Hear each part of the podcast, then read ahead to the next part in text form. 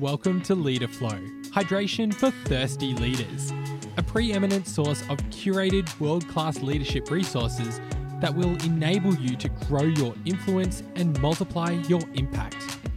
Alex Sapala and Steve Kane are experienced leaders in both the profit and non profit sectors, giving them a unique vantage point which enables them to deliver multi dimensional leadership principles and practices to help maximize your leadership flow. Let's join the conversation. You know, Steve, I, I, I, know one of the things that we've spoken about at length in the past is around developing leaders and, and developing teams because there's nothing that is of any great worth that's been developed by one person. It takes a team of people to really create something great, doesn't it? Yeah, absolutely. I mean, there's something special about working in a team, isn't there, versus just being on your own.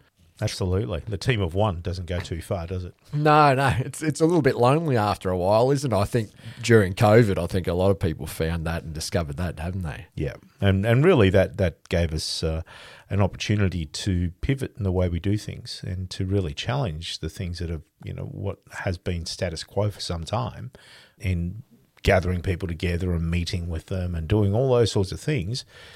We've had to find new ways of doing things. So it really it changes also our ability to create connections with people, especially our team members.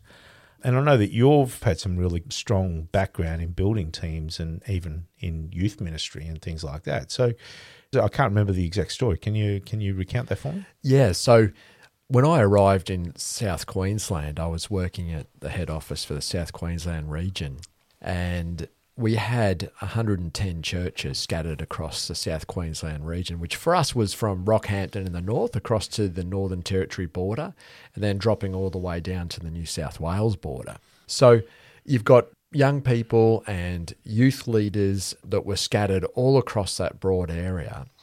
And I thought, how can you really get in touch with and support people at ground level to help them in a real way. And so I thought I need to build a team. And so we developed a regional youth coach network, and I had different people who would lead youth ministry and support local church youth leaders and their young people in the different regions. Mm, wow. We started out from scratch. So, first of all, I had to find people and from there build a team from nothing through to was a, an amazing team that really helped drive forward the vision that we had for youth ministry and also for the support level for people who are actually doing the job. Yeah, and it's an important aspect that, isn't it? John used to say teamwork makes the dream work, just sort of came to mind as you were talking. When you build a team, you help make your organization better. And when you focus that team on the vision of the organization, you help it fulfill its vision. So if a leader is wanting to build a dream team of leaders, I know that there are some key things that they need to do to make that happen. What are some of those things that come to mind for you? Yeah, sure, Alex. You know, when you're wanting to build a, a dream team of leaders, there, there's some great ideas. John Maxwell is one of the world's top, top five leadership experts, and I'm going to intersperse some of his thoughts and mine. Mm. Uh, in our conversation today. The first thing is that visionary leaders are willing to hire people, or in my case, engage volunteers who are better than themselves. Now, this is a really important point, and not all leaders have the capacity to do this. But someone once asked a leader if you could hire someone or engage someone who you knew would move the organization forward, but you'd have to pay them more than your salary, would you actually do that? Yes. That's a big call, isn't it? Yeah. Because when you know that you would, then you're like, wow, okay. Then that changes the way that you perceive the team and your role in it, and that you're prepared to to do what it takes to move things forward. It's bigger than you. Mm. So anytime leaders find themselves being selfish or petty, you can be pretty sure they've wandered far away from the vision. And the way you get back on track is to put the vision first and let everything else settle back to its rightful place. I've had some experience in that area and, and, and being on the board of, of organisations in the past that have been not for profit organisations. When they've moved from the founder to a board led and a CEO led organisation, there's a massive change that happens. And it's at that point where the founder needs to step out and say, well, I need to pay these people more because they're going to take it further than what I could actually even envision myself doing it. Yeah. And, and there is a point or juncture where that happens. And to be less egotistical about the process and be really focused on the vision and the outcomes for the organization, it really takes a special type of leader, one who is who has a great vision for where that organization can be and the impact it can have. Yeah. And if the vision's not first and we let ourselves or, or people get in the way of that, it really, really takes you away from what you would be doing or should be doing in hmm. order to achieve it. in order to achieve it. So, really, as the leader, you want to bring people together and you want to try and bring the skill set that you need to actually then create a team of people. That's right. And so a wise leaders shape their people into a team. Right. As you're saying, there there's some key things there. First of all, getting a nice cross section of people with different skills and abilities. And here's some key steps that I've found to be valuable in shaping people into a team. The first is to build connection on three fronts. So once you've got your people, you've selected your people and have a good cross section of skills, then build the connection with them. And the first part of that is you as the team leader with each person on the team. If you don't connect with people, how on earth are they going to work with you and how are you going to ask them to do things and them actually wanting to do it? Yeah. And the second part of that, of the connection, is each person on the team encouraging them to build connection with each other. Yeah. Eh, we're not silos here. We're actually on a team. And the team, all hands are important. Yep. Right. And then the third part of that building connection is each person on the team to rinse and repeat with their teams, with those that they are interacting with. So, in that example that I gave, those regional youth coaches then had local church teen, youth, and young adult leaders that they interacted with and that they needed to build connection with. Yep. So, it's not just about our team, but the teams that the people on the team are team- connecting with. The teams that form the team. That's it. Because there are more teams that form the team, right? That's Yep. right. Okay, exactly. great. Yep. And the next step is to establish and communicate the culture of the team. So I would bring somebody on board, connect with them, and then I'd share with them what the culture was of the of the team, what we were trying to create, the attitudes that we valued, hmm. and how that would benefit what we were doing. And then after that, I'd talk about creating buy in with them. And what I mean by buy in is to help them really get a sense of the vision and the goals that are set for us to get there as a team. How do you see that you could build into that? And this is how I see you could build into it. But what about you? And and so that created the buy-in right there. Yeah, and buy-in is so important because if if, um, if people don't buy into the vision, then they won't buy into the organisation. They need to know that what they do is of value and will be valued. Yeah. And so, buying into the vision is uh, is a huge part of the, the, that successful team development. And like at that stage, if you get a sense that they're just not passionate about the vision, well, then that's a good time to say, look, maybe this is not a great fit for you and That's this right. team. Yep, and you've got to make the call, don't Yeah, you? at make the Yeah, call there. right. Don't waste any. Don't waste time uh, from then on. You know. That's right. Once you've got the buy-in, then I found you got to try to engage people in their strength zones Hmm. and acknowledge those strength zones in front of the rest of the team. You are out of all of us on the team.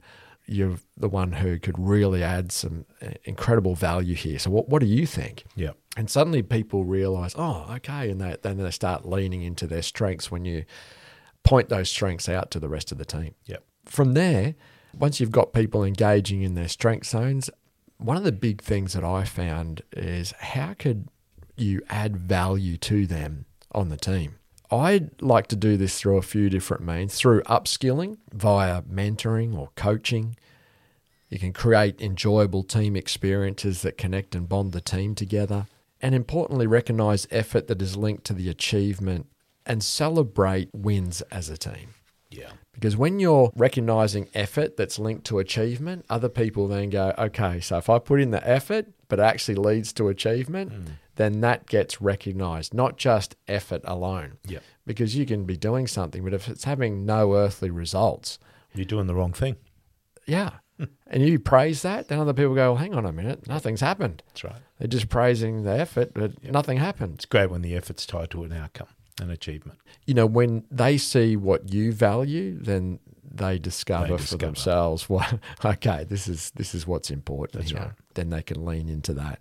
Because, you know, sometimes I don't think that organizations celebrate enough of the win that they have. It's more about, oh, great. Oh, fantastic. High five. Great. Tick. Next. Yeah. and the, the moment's gone where that, that achievement may have taken years to manifest.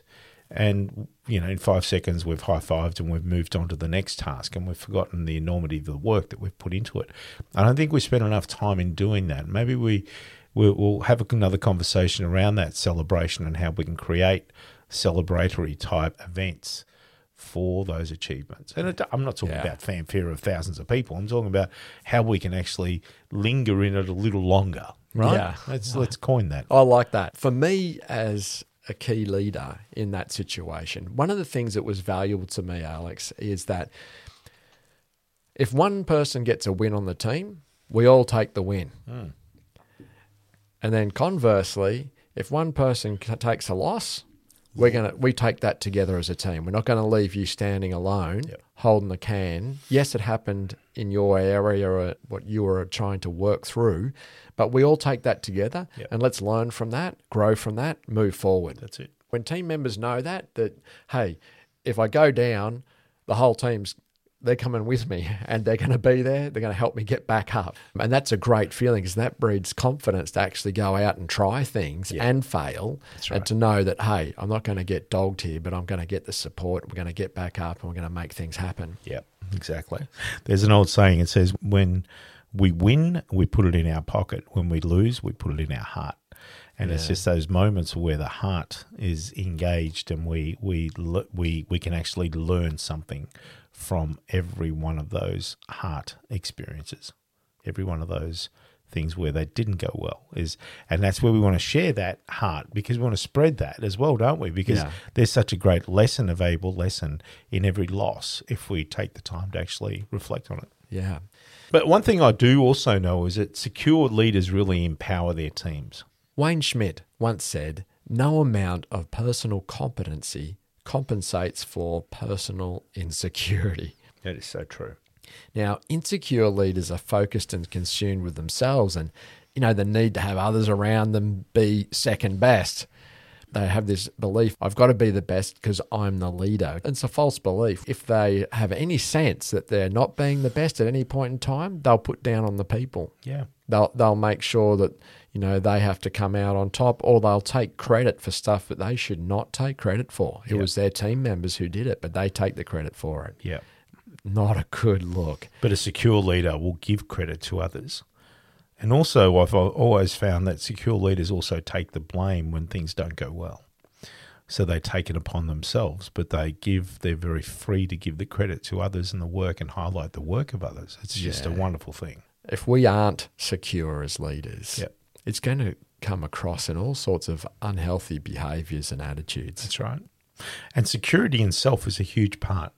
And it really is deeply, deeply ingrained, deeply rooted in your identity and who you identify yourself as and, and who you identify yourself as, as not. Mm. Because it's important to find who you are and identify who you are, is we need to also discern who we're not. Yeah. Those things are key things for leaders to be firm in our own identity, first and foremost, as well as to identify strongly as a leader and in, in complete control of who we are and to what we do. And from there, we can actually then empower others and give others power to come about and give them the authority and empower them to actually take action that they need to. One of the empowering things with that, Alex, is when experienced leaders listen to their teams. Exactly. Listening is really empowering to people. Immature leaders lead first and then they listen afterwards. Yeah. When I think about that statement, I, I can see times in my life that was me. We all can. We can say that. we can all identify with that. Yeah, too busy talking, not enough listening. And on the other hand, good leaders understand that the people closest to the work are the ones who really are in the know.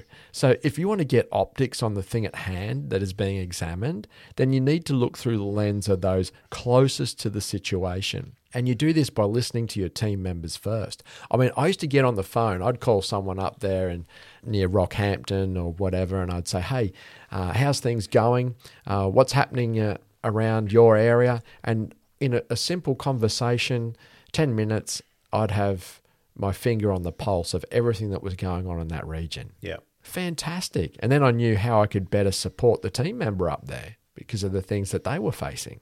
And that's so true because, uh, you know, uh, we all experience it where we try to roll out a general view of things uh, with without taking into consideration the local issues, which may preclude that rolling out. There are things that we do in in um, in one state that doesn't work in another state, although we're doing the same work. There are ways of doing things as a leader need to have the finger on the pulse of the locals. What are they doing? How do they work things? How can we operate within that same confine to get the same result? Yeah, getting the same result, but via a different method. Different method. That's Yeah. all it is. The upside, Alex, to listening is this that they'll be more inclined to follow you. If you listen, then they listen. Yeah, exactly. It's sort of a gift that comes back to you, isn't it? Well, yeah, it's like respect and all these other things as well, isn't it? We've got to give before we can get. We have to sow before we can reap. You can't plow an empty field. You have to put the seed in the ground first and water it. Exactly. And And, if, that's where listening comes in. and if you're a leader, you do that first. Yeah. You know, you're keen to do that first. You move first, and then others respond to that really well. You know, productive leaders understand that one is too small a number to achieve greatness. Yeah. Absolutely. You know, the solutions that organisations use to improve and solve problems have seen a shift over the years from John's point of view. And in the 1980s, it was all about management and consistency to keep standards from slipping. You know, we've got to keep our gold standards happening, and so we need to manage this, manage, manage, manage. And then in 1990s, it was all about leadership by an individual to help navigate the fast-paced change. There was so much change going with the rise of the internet and it becoming mainstream, and things were changing so quickly. In the 2000s, the idea is team leadership because leading an organization has become so complex and multifaceted that the only way to make progress is to develop a team of leaders. So it's not just the concept there's one leader and I'm the leader, but you develop a team of leaders who then operate under someone who has that role of key leader. Yeah. And the benefits of having a team of leaders really is incredible. You know, there's nothing sweeter than working in a team of really well functioning leaders who value each other, their vision and opportunity focused, and who solve problems and consistently turn failure into wins. With a team like that, you can't help but have increased influence and achievement towards the vision for the organization. If you desire to be a leader that is keen to build a team of leaders, make a start today. Hmm. I'd encourage you to reach out to us at Designed Alliance, designedalliance.com.au. Let us know that that's the pathway that you'd want to head into. We would be honoured and we would be chuffed to just walk the journey with you, just even have a discussion to begin with to work out what it is that you need and, and to understand the vision you're trying to achieve and to just help you to bring you some clarity and some direction in order to achieve that. So designedalliance.com.au. And uh, in the meantime, have a blessed week. Thanks, Alex. Thanks for listening to the Leader Flow podcast. If you found our content valuable, you can subscribe and give us a five star review so others can benefit from the content too. All our episodes and other valuable Leader Flow information can be found on our website, leaderflow.com.au.